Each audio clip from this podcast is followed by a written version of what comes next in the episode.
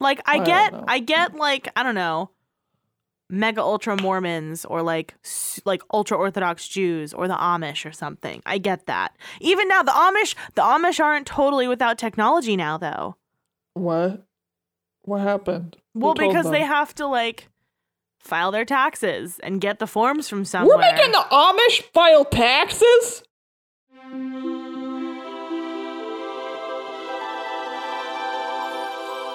You had me at Hell no.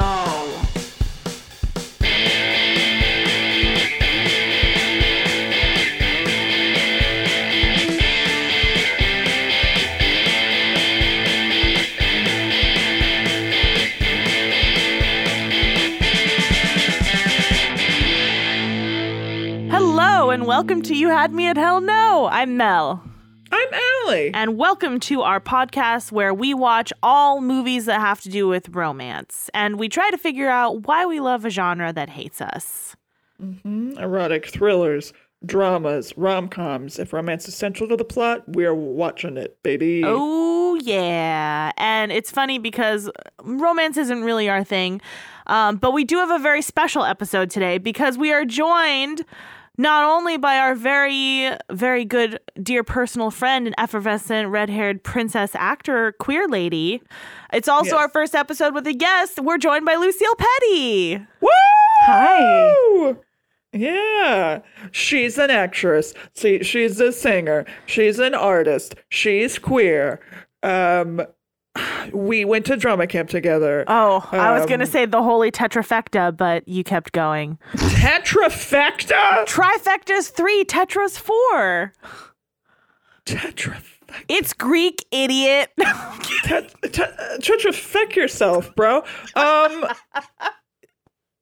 Anyway, um Lucille, how are you? I'm doing great. I got to watch one of my favorite movies today. Exciting. yes, uh listeners, today we are talking about the wonderful movie Carol. Carol! It, eh, that is so the opposite tone of what this movie It really was. is. It's the exact opposite. it's the exact opposite. I oof. Oh, I will say before we get into this movie, there's someone else who isn't as well versed in movies. The dad, the myth, the legend. Tiffer Hill.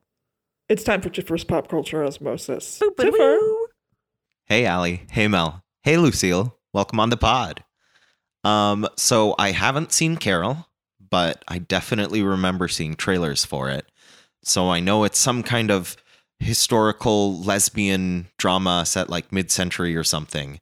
Um, but the main thing that I remember about the trailer is that it had like really ominous tones, like seemed very foreboding.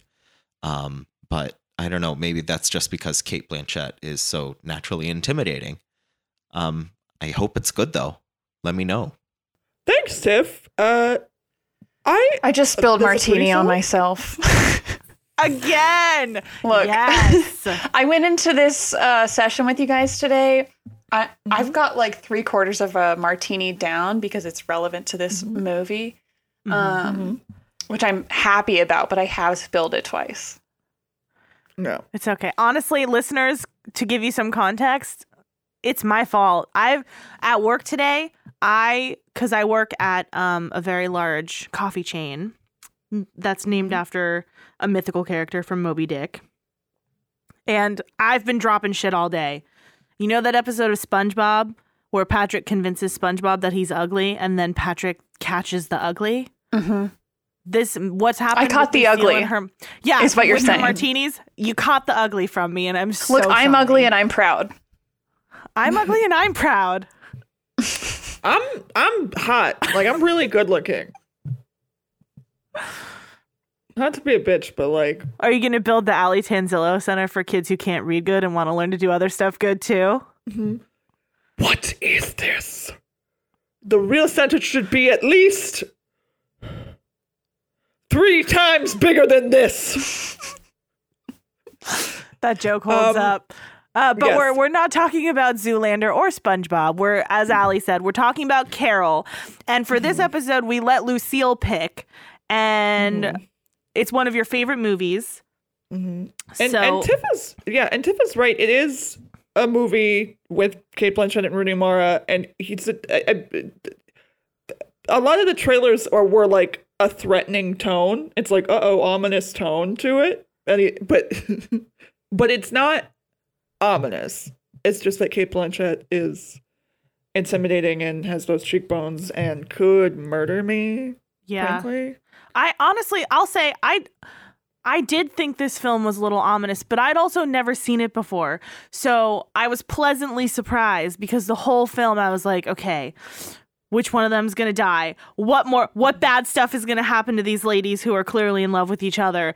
What's gonna happen? And I was so happy that uh, spoilers, I was so happy that it was okay. And Yeah, I'm actually out. excited to unpack that um, that assumption later because I do have some just like historical background that I want to go over both in, in cinema and in uh, literature. So I'm excited Fuck to get here. yes. I'm just going to give a nice quick f- flip of these uh, notes to this microphone real quick. This is all of my notes for today. oh my god, Hell hefty. Yeah. oh The my Virgo God. in me is shaking with joy. It took me three hours to watch this two hour film. Holy shit!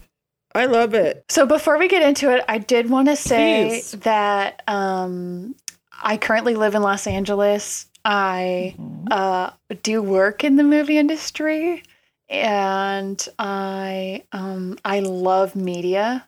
So I'm really excited to be on this podcast because, like, whether it's a movie, a TV show, or a piece of music, like my default is to find the good in uh, everything that I intake uh, eh, with with room for criticism. But mostly, I'm just excited about media. I love it. Hell yeah, you're on the right podcast, baby. Hell yeah. Um, all right, so this movie uh, came out in 2015, directed by Todd Haynes. Uh, Todd Haynes also did Velvet Goldmine, Far From Heaven, Safe, uh, I'm That's Not. There. Uh, kind of just like a queer director hero.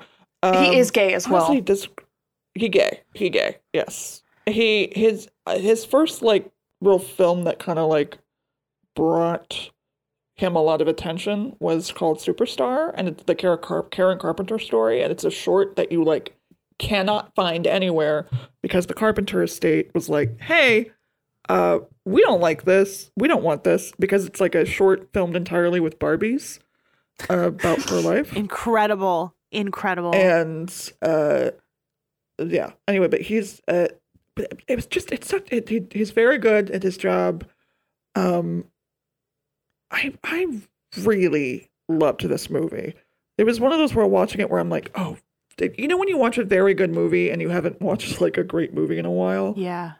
That's how and I it's felt like too. oh like oh the cinematography matters the dialogue is good this is so effective at conveying the feeling like all of it it's a combination of so many different things both the performance and like the cinematography and the direction and then the lighting e- everything is coming to editing it's all coming together but in a way where it's like oh i know and can feel exactly how rooney mara's character is feeling hmm um Uh, can Yeah. I mention as well that the please. the screenplay was written by da, da, da, Phyllis Nagy.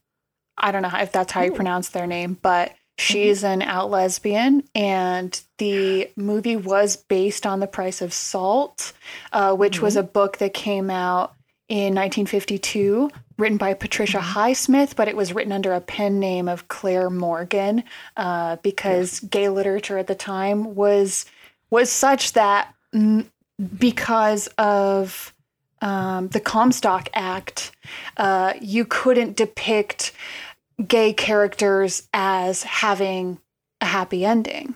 Uh, So that's a Mm-hmm. It- it spoiler for the movie. yeah, it was It- it was illegal. illegal, to be yeah. gay. Yeah. Um, it was illegal to be gay, but it was also specifically illegal to depict gay romance in uh, literature and media. So that's often why we have what what is still known as your kill your gays trope, which is one character in the relationship dying or Mhm. um, one character going into conversion therapy. And this was one of the first published works that had a happy ending. And that's okay. That's why I was so happy though, because, and I'm Yeah. glad that you shared some light on that too, because the whole film, I was basically waiting for the other shoe to drop, waiting Mm-hmm. for it to happen, waiting for something bad to happen, because I knew it was based on a book from that time. And honestly, just this, this was my first time seeing this movie.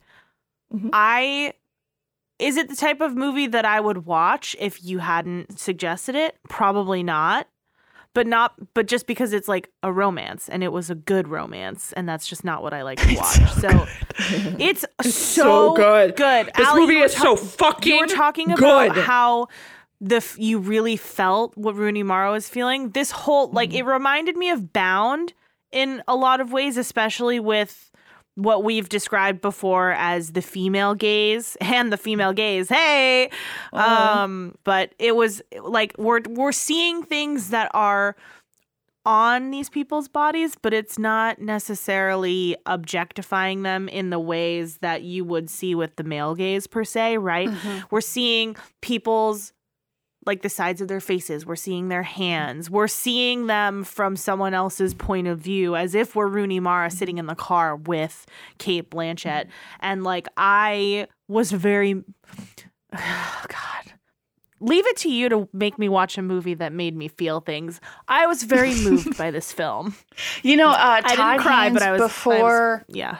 Todd Haynes, before um, going into production for this movie, actually researched a lot of the female photographers of the era and That's specifically um, pulled a lot of both inspiration from those photographers because Teresa's a photographer, but also so that he could see how women viewed other women at the time.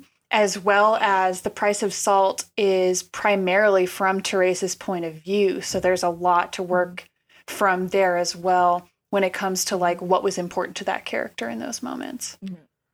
Also, Patricia Highsmith, who wrote Price of Salt, was gay. She's an out gay Yeah, absolutely. This is like a semi Also- and also her- semi autobiographical story.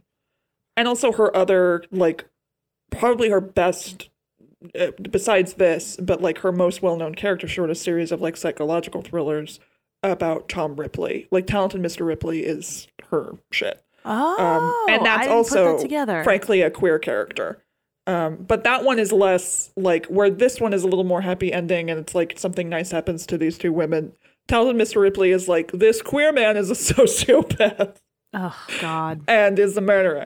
Um, I mean, A spoiler murderer. for Talented Mr. T- spoiler for Talented Mr. Ripley. I do also enjoy that movie. Yeah. Oh, can I say another thing that I enjoyed about this movie?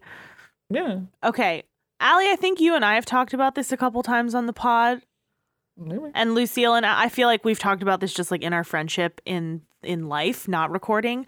But I liked that this movie was about it wasn't necessarily about the coming out or like realizing your sexuality or finding yourself in that way and it wasn't about that as a trauma or an obstacle to be overcome it was just about two people fall- two women falling in love with each other in a world that said that they couldn't basically and a world that used that against them whereas like loving someone should be some, a source of strength and like a positive thing about you And I think it is in this movie. Like Yeah, is. is like after her relationship with Carol when they see each other again towards the end of the movie, Carol's like, it's like you've blossomed. She's more confident in herself. She's more confident in her art. She's more confident in who she is in the world, who she what she wants, who she wants to spend her time with.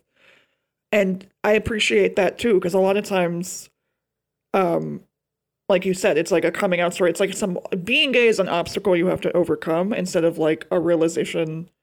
Like if it has to be about the not quite coming out, but like about the sort of discovering of your sexuality, it should be something more positive, um, and not just like I'm your dad and I'm letting you know it's okay. It's yeah, like, I mean, often in queer media, the the main plot device is somebody coming out, and I do see what you're saying, Mel. That that's that's not the center of this story. The center is just the romance. It's not like, oh, we have to go through every single part of why this is so hard. It's just like yeah, navigated.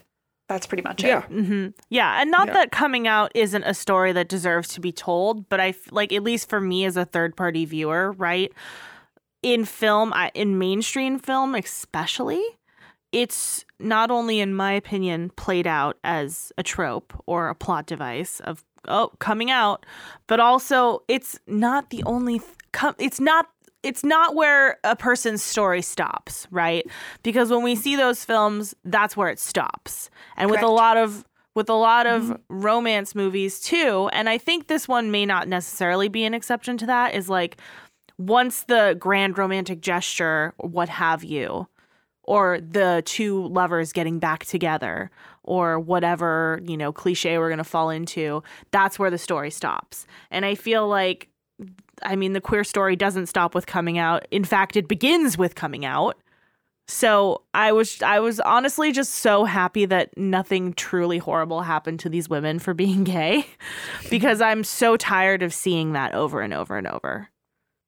I've only watched this movie a few times. Um, the first time I watched this movie was when my fiance, Bella, came over to my house when we both had boyfriends at the time, and I made her tacos for the first time. It was like the first time we'd hung out one on one at night, and she brought this movie.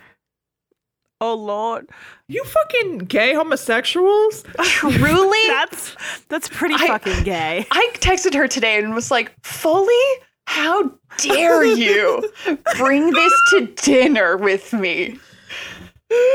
And there are a lot of parallels in this movie to parallels in my relationship, and so there's uh, there's a lot to work with. But I'll, I'll, I I brought this up to say like I've watched it a bunch of times, and this is the first time I watched it being like, oh, what are they saying? Like, what are they actually saying? Yeah. Well, uh, yeah.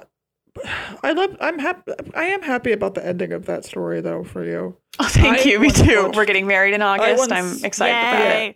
I'm uh, excited. t- who's officiating? Um, some bitch. yeah, bitch. have you found someone? Because I can do it. no, you, I was Allie. actually considering. no, no, it's Allie. It's Allie. no, no, no. Um, so first things first. Uh, on screen is the Weinstein Company logo. Just want to like get it Yike. out there. Yeah. Not mm-hmm. happy about it, but we can move past it. Yeah. It's mm-hmm. just a real. If you're gonna watch the movie and you've never watched it before, be prepared. Um, this was my first time. Yeah. And I was like, oh, mm, Allie. Yeah. Wait, this was your first time watching? yeah. Oh I'd never seen it my fucking god! You Why do you think I lost that! my mind? Yeah, I so it was me just being like, "Oh, this is gay." Because from you'd the seen jump, before. it's Oh so. my God. Yeah, I never seen it. It, it- From the jump, I was like, "This movie is so so queer." What and a it's interesting that you say that thing You, about like movie what are about they two really? women in love with each other is queer. Please go on. Uh, How about you eat shit, Melanie? what I mean is, but it's because there are sometimes there's some not just that it's about two women falling in love, but there's so much about how the story is constructed, how it's shot, um, what people are saying that is also so inherently queer.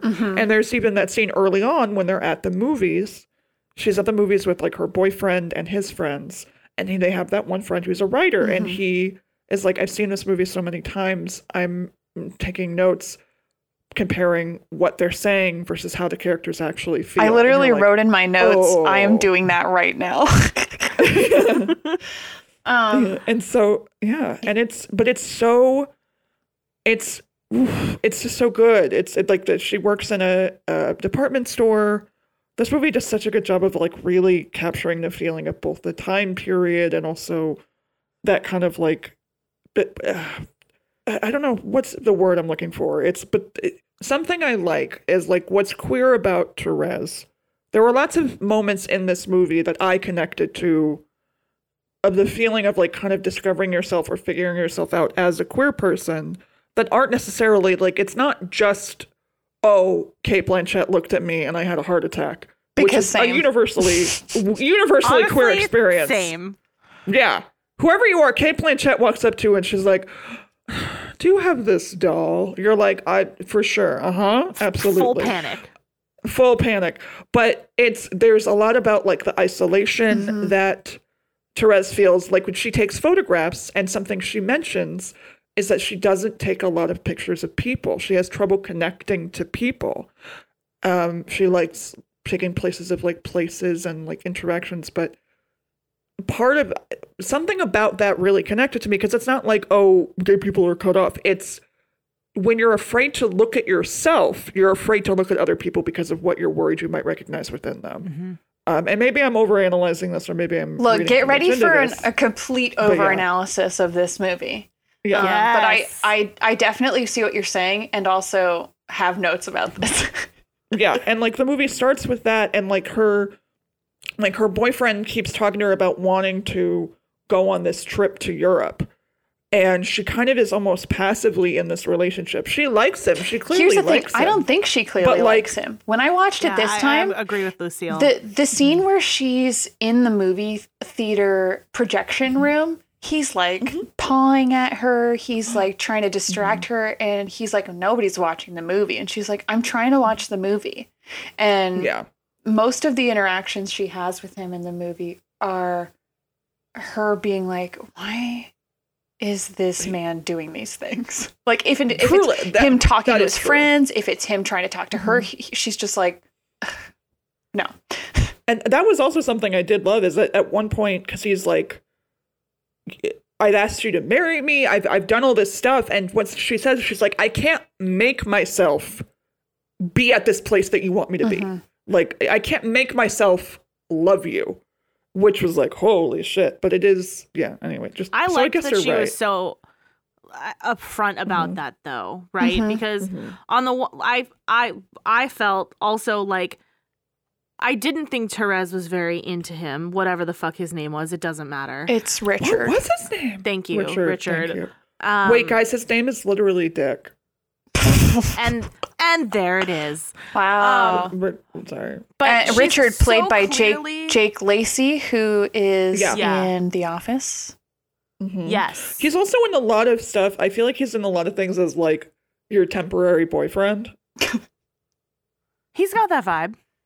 Yeah. Yeah. But but Sorry, I Jake. also yeah, Sorry, I didn't understand which I think is a r- part of the basis of their relationship. I didn't understand their relationship because she's so clearly keeping him at arm's length and he I just am like, dude, like have some self-respect. Like go Well- find someone who actually like wants to touch you. Yeah, well, that's the thing with this movie because that's how Harge is with Carol. Mhm. Yeah. There, these women are being very clear with them about not feeling this way for them, about wanting other things. And these men are like, oh, this is just you not seeing that we're supposed to be together. This is something you need to get over or overcome. This is something I can convince you of. Yeah, which And also like the not true. trope or the idea that like someone can be convinced out of being gay is first of all stupid and offensive, Mm-hmm. but second of all, What do you it's mean? Such a I'm just, I'm just kidding. shall shall I expand as the token straight? No, um, but like it's so gross, and it feeds even deeper into this patriarchal idea that we see a lot in romance movies, a lot of a man facing some kind of rejection that he either can't or won't deal with, and that instead of dealing with the things in himself that maybe caused that person to reject him, or even just like, I don't know, having a little bit of introspection and self awareness, the man just says, No, I need to work even harder to win your affection. Mm-hmm. I need to do a big romantic gesture. I need to convince you to love me. And, yeah, or I need to like trap you into a relationship. Yeah. Um, yeah. Well, that's the next step. Yeah. Yeah. Well, anyway, Carol and Therese. Therese works at a department store. Carol shows up. It's around Christmas time. Can I can I just Carol should- backtrack a little bit? Please. First things first. The the title Carol in this movie is in a similar font, is in similar size placement and opacity that a lot of the location titles in the very queer uh, series Killing Eve um, uses. So, like, often when we enter a new location in Killing Eve, they'll be like Paris, and it'll be in similar font to this. Uh, laid over and i was like i shit. never caught the similarity and i'm like curious as to if it's an homage um also That's Okay. cool. the one of the first things I noticed this watch is that it's shot on film, um, which makes a lot of sense as to why it feels like it almost feels like the atmosphere is tangible in this movie for me. Like it really feels like you're there, and I think a lot of that is due to it being shot on film. It also helps with the way uh, it looks because it it makes it even more believable. Like, oh, we're in 1950, Mhm. what have you? Um, and so this movie actually starts Mhm. uh, in a very tense moment between Carol and Therese. Um, they're Yes. at a, a, a dinner together at, at a hotel, it seems. This guy is like, Oh, Therese. And he interrupts them. And you can just feel from like second one that something is going on. Um, Yeah. The first moment I yelled while watching this movie today was when uh, this guy's like, "Hey, come to this party," and Carol's like, "Okay, yeah, y- you you go do your thing," and she says, um, "You two have a good time," and puts her hand on Oh. Therese's shoulder, oh, and Therese looks down like at her hand, Oh. and and she and she just puts it on for a second and then takes it off, but. I literally have goosebumps talking about it right now. She just looks down at her hand and then Carol leaves. It's so tense. So we go from this moment, this really tense moment, to watching Therese um, in a car, kind of like looking to see if she can see Carol on the street when she leaves. And then we get this little flashback. And then we're put from this flashback into the start of the film. So we we have this like quick flashback from the first time Carol and Therese see each other, and then we are doing a time jump back to that time. yeah. Yeah, I also it. The, I mean, it it starts at the end, well, close to the Yeah. end. Mm-hmm. Yeah. So when and when you finally get back to that point after you go on this journey, literal, th- literal this literal journey with them, um, and then you get back to that moment where they're having that drink together, Mhm. and and then Carol tells Therese that she loves her, which is I think the first time that she ever says Mhm. it in the whole film. I truly started crying. And then The- yeah. and then this the motherfucker interrupts this beautiful moment. It's honestly I was- brilliant I- because it you is, can sense lost my mind. brilliant. the tension at, at the very top of the film and you're like wow this is pretty tense and then to know that But- she had just said i love you and then he goes hey hey is that therese i was just like The the amount My of nerves. times the amount of times I wrote down this movie fucking hurts. I just Mm. wrote down this movie hurts. This movie hurts.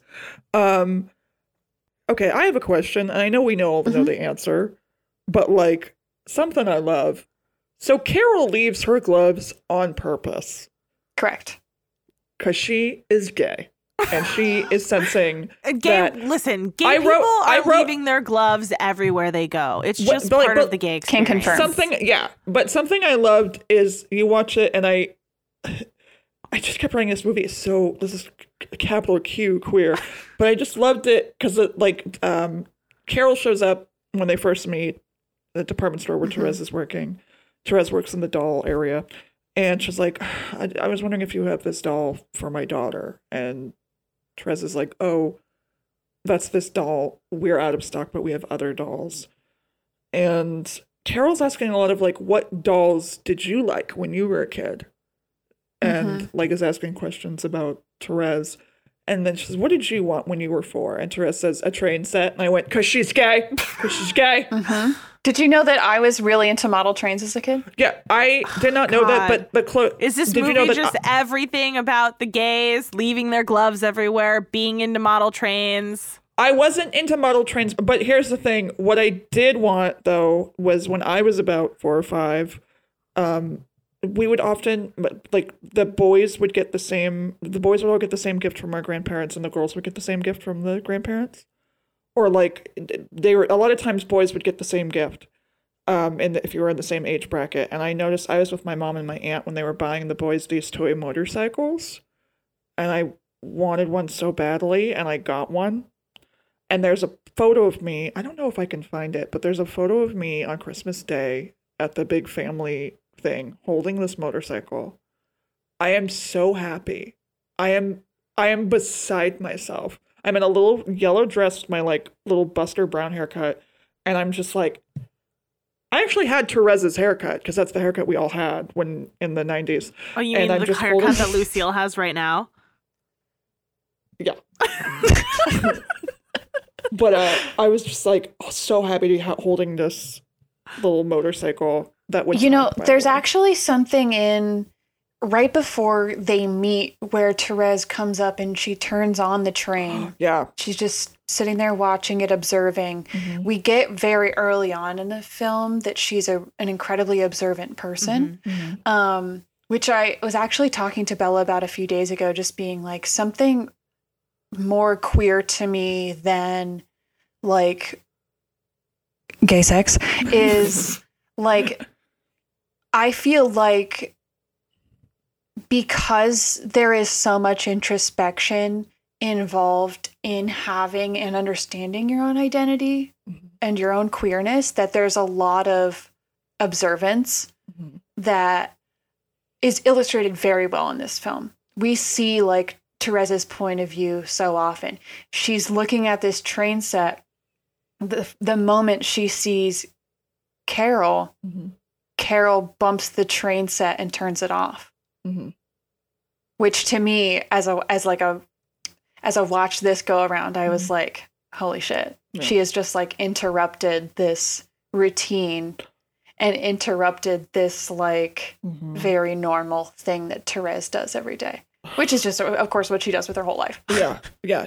Ter- Carol comes in and up like Carol immediately like they uh Therese makes sure she gets the gloves. Carol calls her at the store and is like to thank you. I'd like to take you out to lunch. Like, do you have a lunch hour?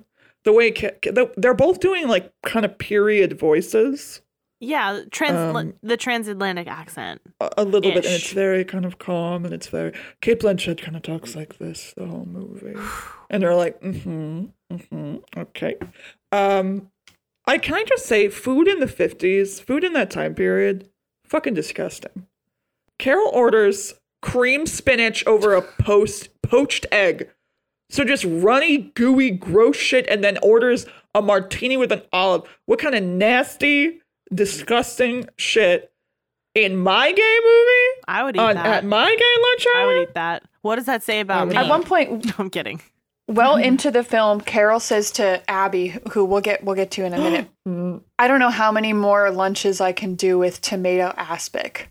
Aspic is essentially um, savory foods suspended in gelatin, which is very popular in the 50s. so you'll you'll often see like fish and pineapple and Oh yeah. all all types of vegetables suspended in jello molds Mm-hmm. in the shape of Bundt cakes. Oh, Yeah. God. It's horrible. That's what it was. Well, there was that thing of like, someone put it out like the amount of I guess aspic like foods where it's like a full like a food suspended in Jello, just all that nasty food. Someone has there's a theory that that is like after World War II, where women were like in factories and having to kind of take over at home, where a lot of men were, and then the men came home and they were like, okay, you can't. We're not going to thank you for what you did. We're not going to respect you as someone who's a part of this uh, workforce. Go back home, cook our dinner. You're not allowed to ha- have a bank account. You're not allowed to do anything. And someone's like, our retaliation was like, okay, here's your dinner, honey. Oh my God. It's a friggin' salad and jello mold. So that checks out. Gross. I subscribe to that theory. Before she even leaves these gloves, Mhm. that uh, this movie is porn. The Yeah. the it is electric between them. From the Their- second their they start chemistry is talking to each The movie is porn because she's like, "Tell me about you know what toys you wanted as a kid," and then she's like, "Okay, I want to buy the train." She starts writing, and her eyes look down, and Therese is looking straight at Carol, and it's an exchange like that back and forth. And if I have to describe what it's like, or what it was like at me, for me at least, falling in love with a woman was mm-hmm. that exchange of like looking at the person when they're not looking at you and then having that develop into looking at that person in public spaces around other people. yes. And so this movie really spoke to me because I was in the midst of being like, oh, like I am clearly focusing on this specific person Mhm. and we're just looking at each other. And this movie is a lot of them just looking at each other and me going like, "It's really hot in here." Oh yeah, I, it's a lot of me being like, oh shit. And here's the thing: sometimes with that's a beautiful observation, Lucille, and I love Yeah. that. And I'm loving, I'm loving how I'm, I'm loving the energy we have created in the studio today. Um, I feel gay in this Chili's tonight. Um, but uh, because like some things, there is something about a lot of, um, a lot of times when like a gay movie is made, particularly a movie about two women falling in love, where sometimes it feels like oh, we're just to stare at each other. And sometimes I don't always love that because something feels kind of off. Like I don't, somehow it always ends up being like, oh, and we're never, some, sometimes it just feels off. Sometimes it feels like it's a little bit more for, it, sometimes it feels less for a queer woman watching the movie than it feels for like not gay people being like, what do they do? They have to be careful because their husband is there. It feels a little bit like that sometimes in a way that uh, not uh, thrilling to me.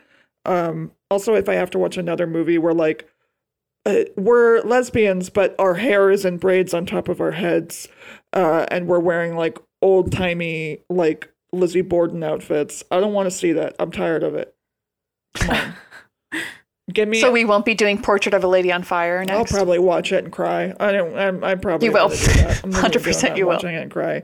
But I do. But I do love it. I will say this movie reminded me a little bit of, although they're very different in very different tones and very different stuff. But um, something we were talking about earlier about how this isn't about like the coming out being like, it's not about like being gay or queer as an obstacle. It's like something that kind of releases you or makes you feel closer to your true self and to your power. In that aspect, it reminded me a little bit of uh, the film Benedetta. Anyway, uh, I don't know if we'll do that. On How did I know Allie Tanzillo would find another way to talk about Benedetta? Literally, since you've seen that movie, I think you've talked about it in every episode. I'm not mad about it. I'm just trying to make a joke out of it. But like, It's so of good. course, Well, of course, so good. We're talking about it. Here's why: because there's a line in Benedetta where she says she is the uni- she is the individual through which I feel the universal. Benedetta's Oh. connection to Bartolomea and like the, basically their queer love and specifically like queer sex is when she feels the most connected to God. It's when she feels the most like I I am a vessel for the Lord. Um Hmm. and so it's a similar vibe to this in that it's like, oh, being finding this aspect of myself is not like something I need to like kill or push down. It's like something I want to run towards. Um Okay. yeah, I would say That's like beautiful. the this like um stolen glance business Yeah. is is like really what made me realize I was falling in love Mhm. with Bella because I had not experienced that with men in the past. And like I Mhm. knew I was queer, but like I truly was like, "Oh, oh no. That's what this is." And then I watched this movie and was like, "Are you GD kidding me?" Outrageous behavior. Yeah. So she leaves the gloves behind Mhm. clearly as like a, an effort to get Therese to get get them back to her in some way. Mhm. And then Therese's boyfriend is asleep in bed, and Therese is up sitting at a table in the kitchen staring at the gloves. Mhm. Sends them back to Carol in the mail. Yeah. So hilarious to me. Very relatable. So okay. then we Oh. meet um, Carol's husband, Harge. Mhm. Played Honestly, by Kyle uh, Chandler. who- I Coach T. absolutely hated him. well, I know we're supposed to, but I just fucking hated that jabroni. Almost immediately that you can tell that their marriage is strained. Yeah. And then you find out they're divorced. Mhm. And then you find out because he was like, oh, yeah, you've been spending a lot of time with Abby. Mhm. Abby is Carol's childhood friend Mhm. who clearly something happened with, but we don't qu- quite know what yet. And Mhm. Harge is just like, you're gonna love me. Yeah. We're gonna make this work. Any single time I can mention how much I don't like Abby, I'm gonna do it. Yeah.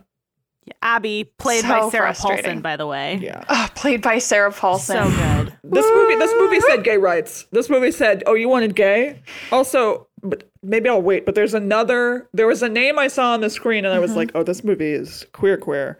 Um uh, there's an a- actor that shows up later in the movie where I was like, "Oh, this movie is gay." Carrie They said gay rights. Yeah. Yes. They said gay rights, but they said our leads are going to be played by these two straight actors. Yeah. In an, what I feel like was an attempt to get people to go see the movie, which I can't blame them for. Yeah. And given the amount of queer people in the filmmaking process, Yeah. start to finish, Yeah. I'm not mad about it. Same, same. Also, I I, I believed these performances because there was Yeah. something. Mhm. All the things you're mentioning, Lucille, about like the inherently kind of like queer expressions or like things that are happening.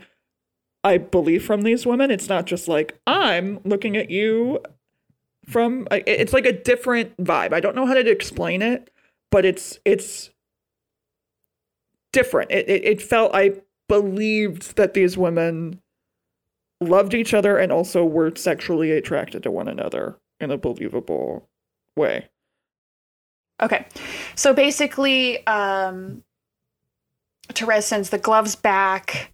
Uh, we learn that Carol is getting divorced or is divorced.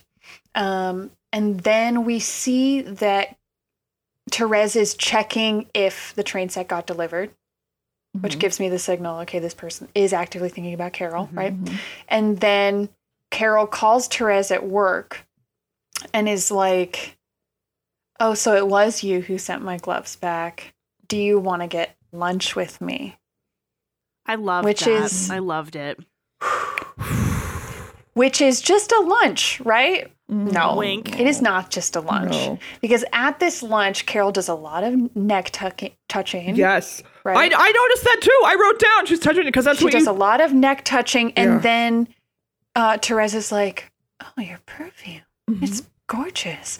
And then she's asking Therese date questions. She's Yeah. saying, like, um, okay, so do you live alone? Like, I have a husband. Do you live alone? And Therese is like, yes, but my boyfriend would like to live with me. And Carol says, oh, does does it seem like he wants to marry you?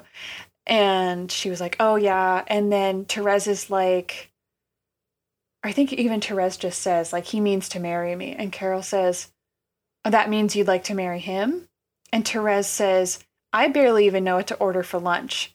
And 30 seconds mm-hmm. before that, they sit down Mhm. and Carol says an order. And then Therese just goes, I'll have the mm. same exact thing. Yeah.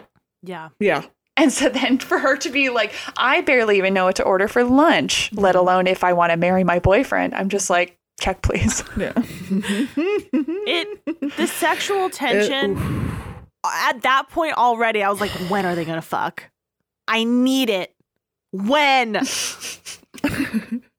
And then she says, What do you do on Sundays? And invites her to a second date. Yeah, she says you're welcome to come to my house anytime. Ma'am? Fucking pardon? I was like, this is fucking gay homosexual.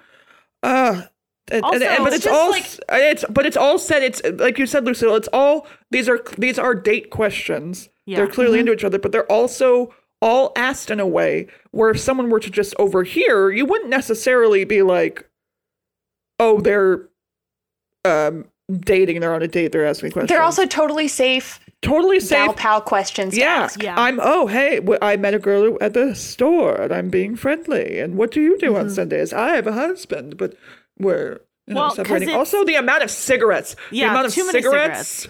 But also sharing cigarettes the amount of times Carol shares a cigarette with someone I'm like this It's so hot. Yeah. this is it's I mean it's- I don't smoke I'm like if Cate Blanchett handed me a cigarette puff puff all right Yeah. One thing that I liked about this date too is like the double entendre of the fact that if it was just gal pals, they were safe questions, but because they're mm-hmm. not gal mm-hmm. pals, mm-hmm. because they are both queer women operating in a space that's hostile to queer hostile to queer women, that every question that they have is just f- so it means so much more than what it is. So that's why when their relationship progresses and they fall in love, that is so clearly a first date. So if anyone watching this film had any doubt and didn't know that these people were fucking gay as hell, that when the shoe finally drops, they're like, "Oh yeah." I, I Yeah, I- like this some of is the first dates that Bella and I went on were just getting breakfast at a diner mm-hmm. before I would go to work. Yeah We were dating, but we Yeah. were not dating. yeah But we were dating. yeah. Yeah, you're getting I to will know say- each other. Wait, Carol, isn't this that one that had that like famous Tumblr post about how someone went to see Carol? I hate that I remember this, but it's someone went to see Carol and there was an old couple, a man and a woman, in the row in front of them. And like halfway through the movie, the wife leans over to the husband and goes, Harold, they're lesbians. Oh my god. Wait, I'm a little late to the party on that one. That Which reminds I me of when I saw. Bad Times at the El Royale, and there was an old couple sitting in front of me, and the husband went, "Look, honey, it's Jon Hamm." oh my god. Isn't that also the one where he he was like, that's the girl from Fifty Three Shades of whatever? Yeah, yeah, yeah. That so movie- I wanted that we we see this lunch come to an end. Uh, Carol says, "What is your what a strange girl you are." Yeah, dropped Flung out, out of space. Flung out of space. Amazing. And then she leaves and gets into the car with Sarah Paulson. And this is the first time we see Sarah Paulson. And Sarah Paulson says, You want to tell me about her? Ugh. And so the second the second she gets in the car with Sarah Paulson is when you you understand not only are do these two women have a very intimate friendship, but also they're kind of exes. Yeah. Um, and then we also find out that Sarah Paulson, Abby, is um, Cate Blanchett daughter, her daughter's godmother, her daughter Rindy, Mhm. Yeah. Which is What a name. a very beautiful name. I've literally never heard that name before in my life, and I have I. liked it. I've also never heard the name Harge. Yeah, Neither have I. but also because Yeah. we because I think we all hate him. I'm gonna say Harge is a dumb name only because I hate the character that it's attached to. His name is That's true. Hargis Aird. What a what a hard name to say. Hargis Let alone, aired. let alone be married to. Hey, this is my husband, Hargis Aird. That is some Waspy Coach Taylor shit. from Friday Night Lights. Um, That is a, a, show I white watched. Anglo-Saxon Protestant. yeah, a show I watched So, but five episodes of and was like, "Oh, thank you. I'm too. I'm stressed out."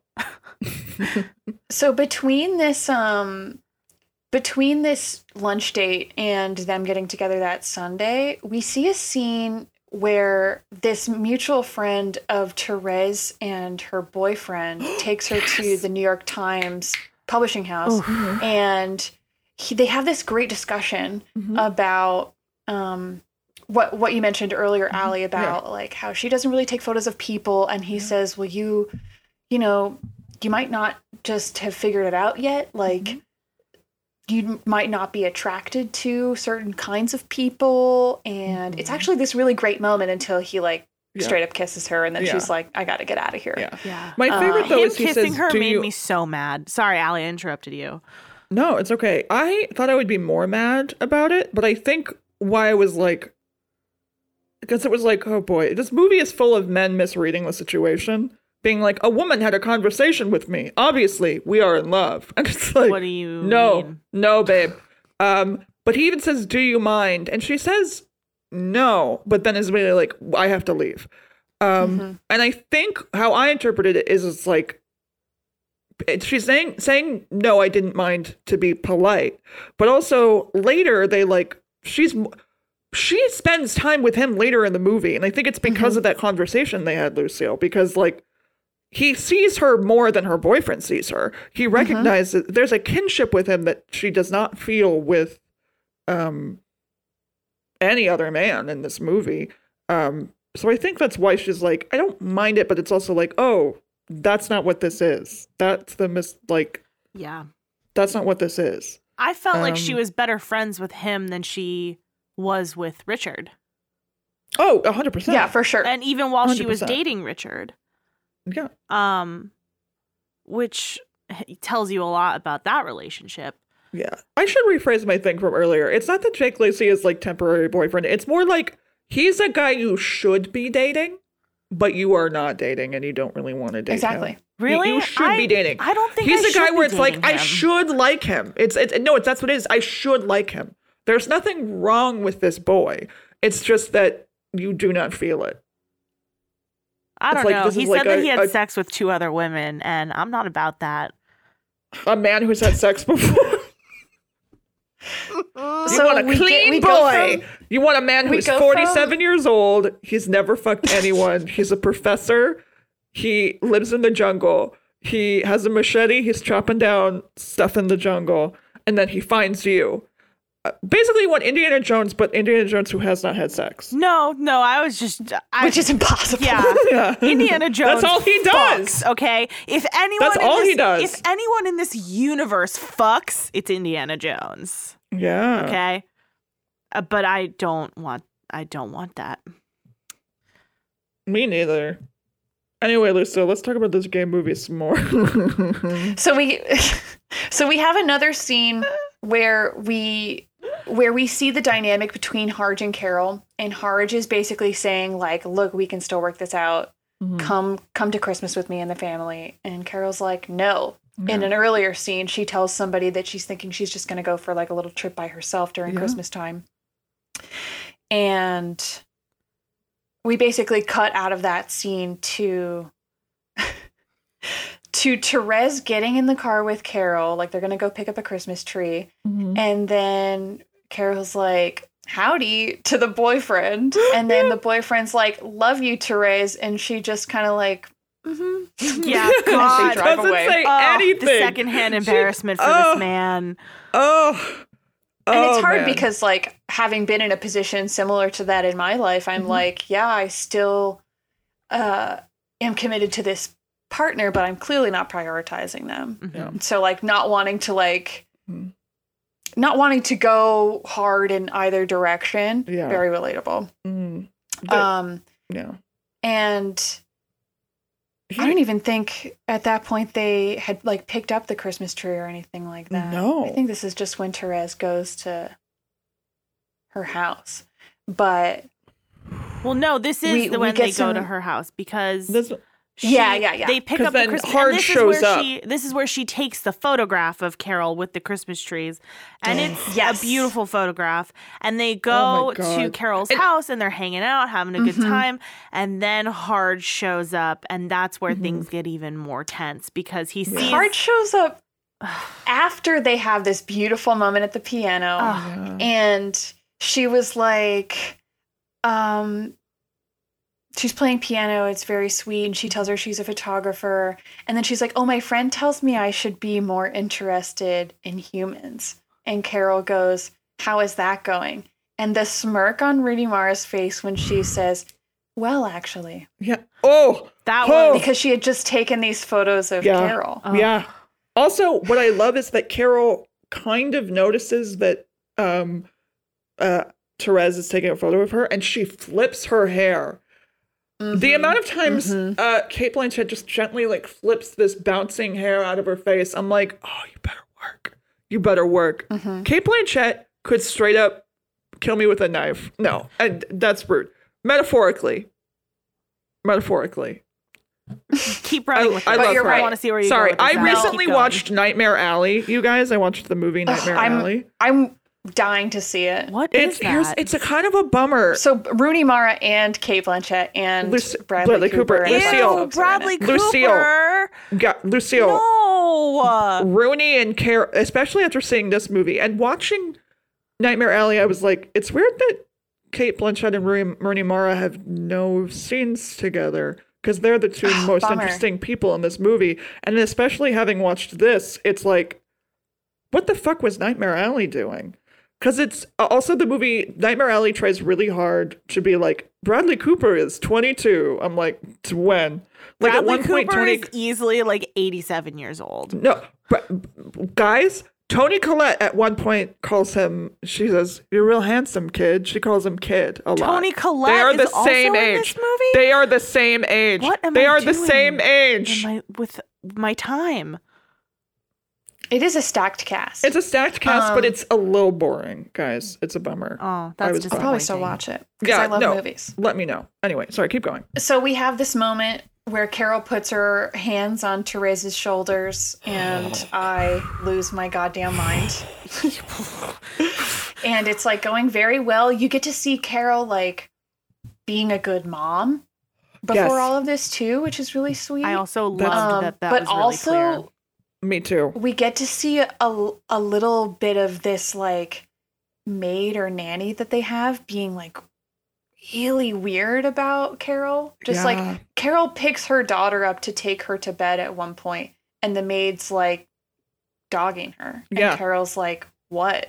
Yeah. The maid and doesn't say anything, but just Look, stares. Well, it's the Mara stereotype that gay people can't be good parents, which is a load of shit. exactly. Yeah, Rindy loves her fair, mother. Rindy is always Rindy asking her and father. Therese Yeah. do have the same exact haircut, Mm. which is unfortunate. Yike. um and which we can we don't really have to unpack No. i think the I think she just has a typical on little doing girl that- haircut.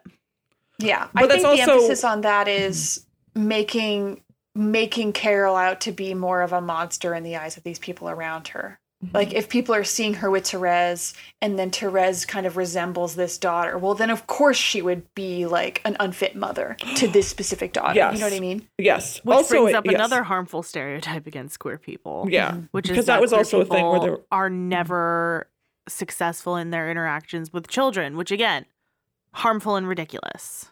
Yeah, there were Yeah. there was also stuff that it was like passed to the child. There's a lot of like conflating being gay with being a pedophile, which is not accurate. Not at all. And um it's also I will say like part of the reason Rooney Mara has that haircut though is to be like, look how naive she is.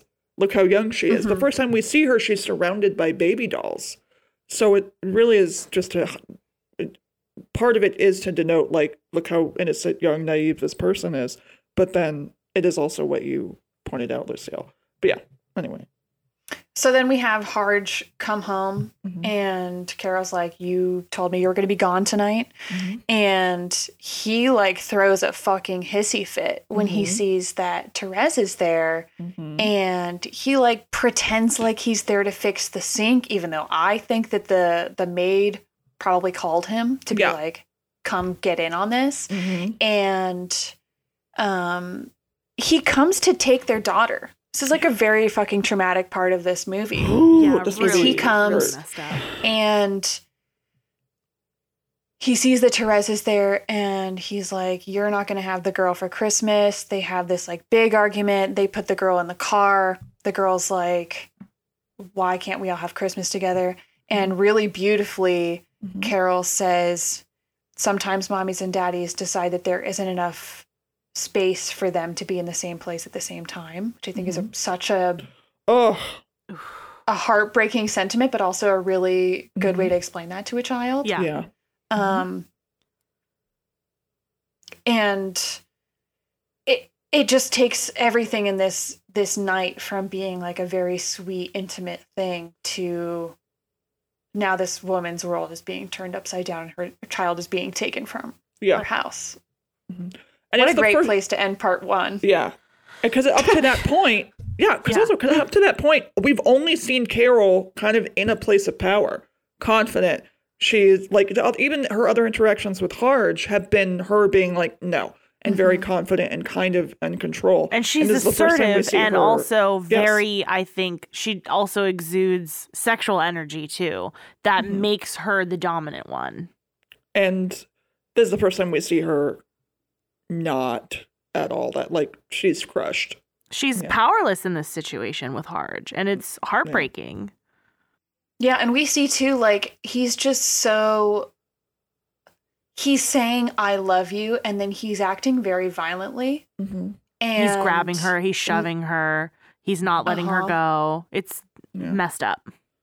Mm-hmm. Yeah, she she's like, You're drunk, and he's like, I'm not drunk. I love you, and you're gonna be with me. Yeah. And it's so upsetting. Yeah. And also, really like upsetting. another quick note, like how upsetting to see your child in a car with your drunk, angry husband who then drives the car away. Yeah. hmm Because this Yeah, was in the 50s before there were really major laws against drinking and driving as well.